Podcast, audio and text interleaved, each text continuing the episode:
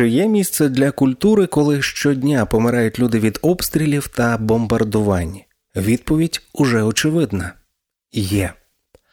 Українська культура під акомпанемент вибухів та сирен розвивається і проривається за межі країни.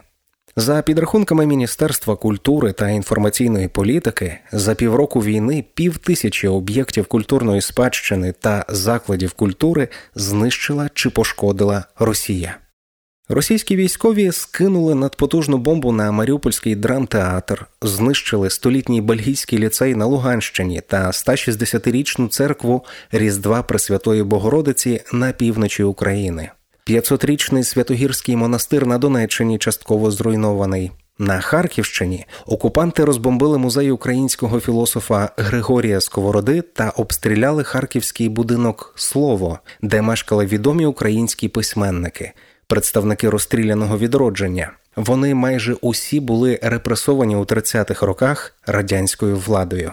Росія століттями намагалася знищити українську культуру і замінювала її власною пропагандою. За останні три століття українська мова була заборонена 134 рази спершу Російською імперією, а згодом радянським союзом.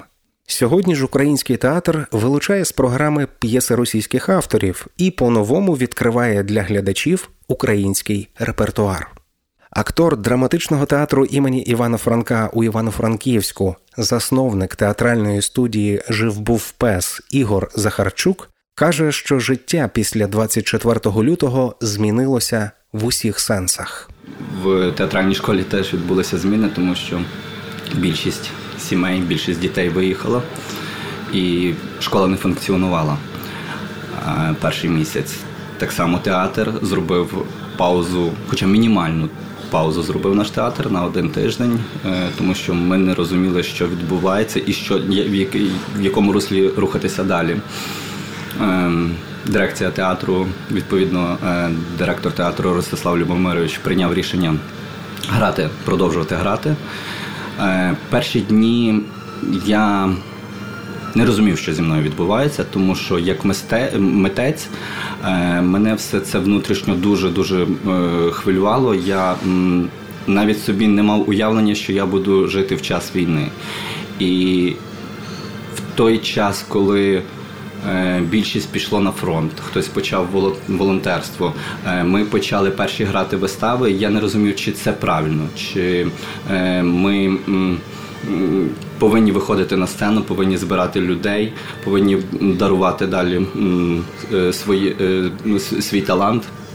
І навіть е, я розумів, що коли я виходжу на сцену, я не можу переключитися, тому що е, думками я подіях, які відбуваються. Думками я схвильований, тому що у мене маленький син тут, і я розумію, що зараз розпочнеться сирена. Зараз може mm-hmm. ну, ем, щось відбутися, і якось я не міг переключитися як актор в ці перші дні. Але коли ми побачили перші оплески, е, очі е, цих людей, які приїхали справді гарячих точок війни я зрозумів, що ми на правильному руслі, що потрібно виходити на сцену, потрібно далі дихати, потрібно далі жити, потрібно далі творити.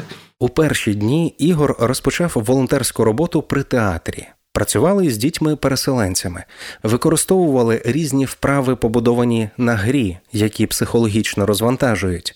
А ось як після війни змінився репертуар у театральної студії. Нас взагалі скерувало в інший керунок. Ми захотіли позитиву, ми захотіли казочок, і зараз навіть говорити, щоб ставити постановку е, з дітьми про ті події, які зараз відбуваються, мені здається, ну типу, їм цього зараз не потрібно, тому що цього дуже багато зараз є. Вони це бачать, вони це знають.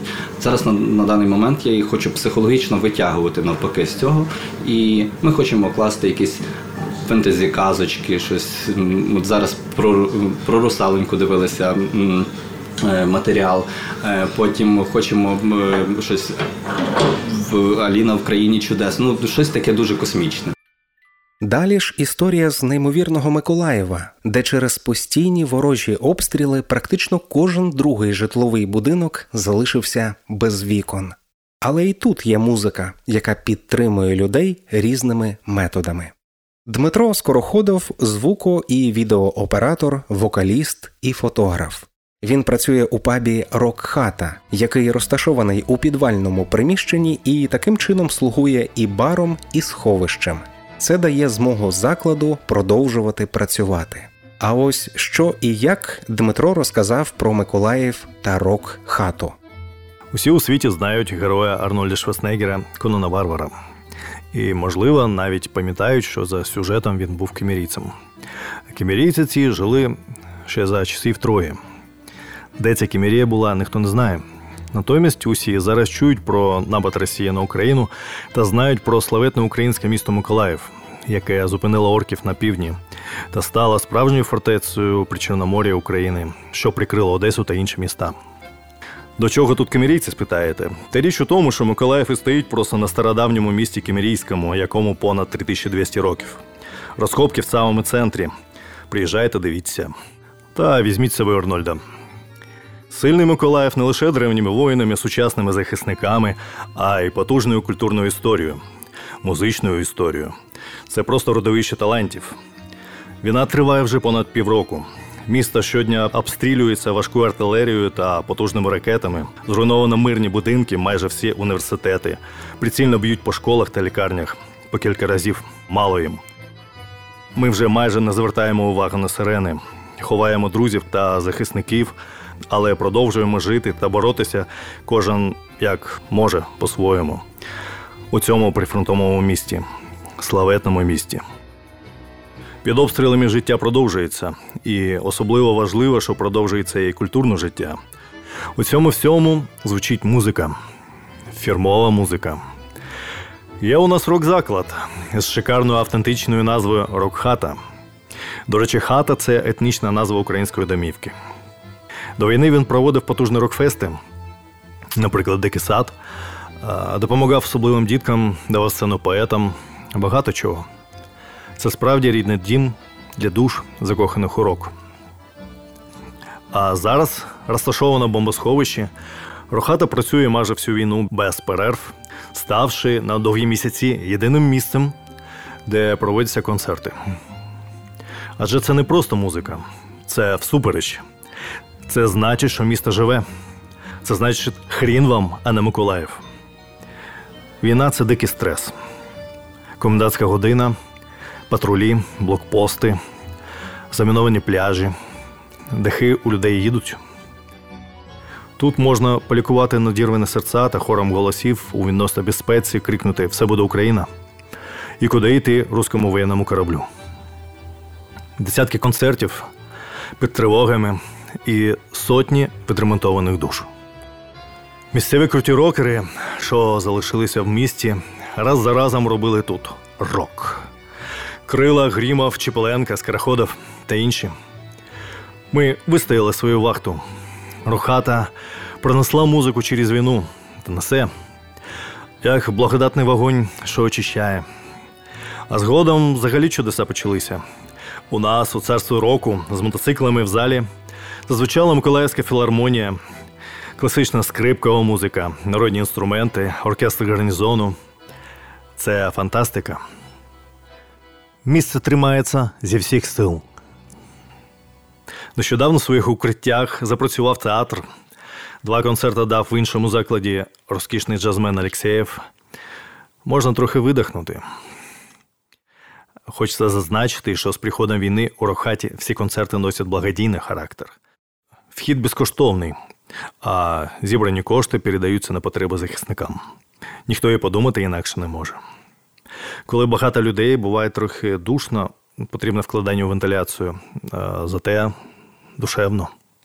На стіні, за сценою, на відному місці висять фотографії наших хлопців, тих, що загинули на цій війні, байкерів, рокерів і просто дуже хороших людей. Тут їх точно не забудуть. Ось така історія з міста звідкиляю той кімерієць з фортеці півдня України, з Миколаєва, в якому тримаються чудові люди і є рокхата. Слава Україні!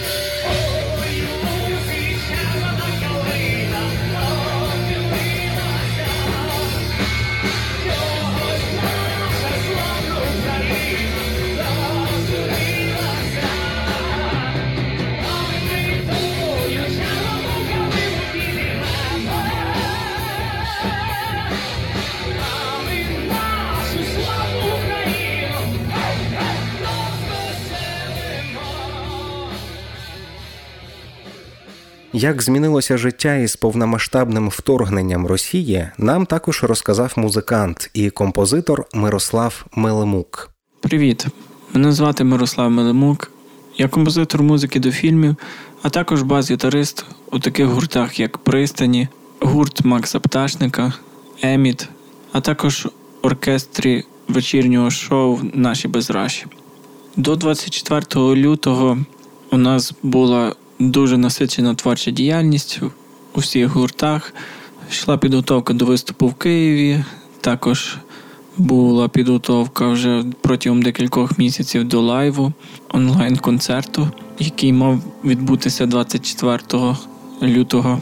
Але після повномасштабного вторгнення все змінилося, всі плани відійшли в сторону і просто скасувалися. У перші дні було не до творчості. Хлопець займався розміщенням переселенців у Львові, паралельно виконував завдання тероборони. Проте з часом таки зміг відновити свою музичну діяльність.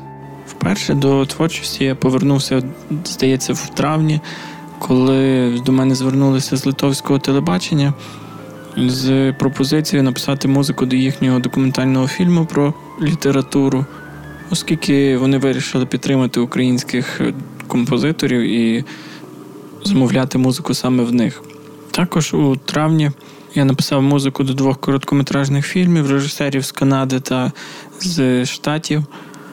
З появи порталу United 24 я пишу музику до фільмів е, за донати, які люди з різних країн світу скеровують на цьому порталі, бо це дуже зручно для них, і вони там можуть навіть вибрати е, конкретну категорію, як вони хочуть, куди вони хочуть спрямувати їхні кошти. Також від початку літа відновилася робота і в музичних гуртах. Відновилися репетиції. З Максом Пташником ми виступали у дитячих таборах. Серед дітей там також були діти і переселенців. І творчістю старалися підтримувати їх і трохи відволікати. З гуртом Еміт ми готуємо пісню, присвячену всім цим подіям, присвячену війні і всій несправедливості, яку вона несе.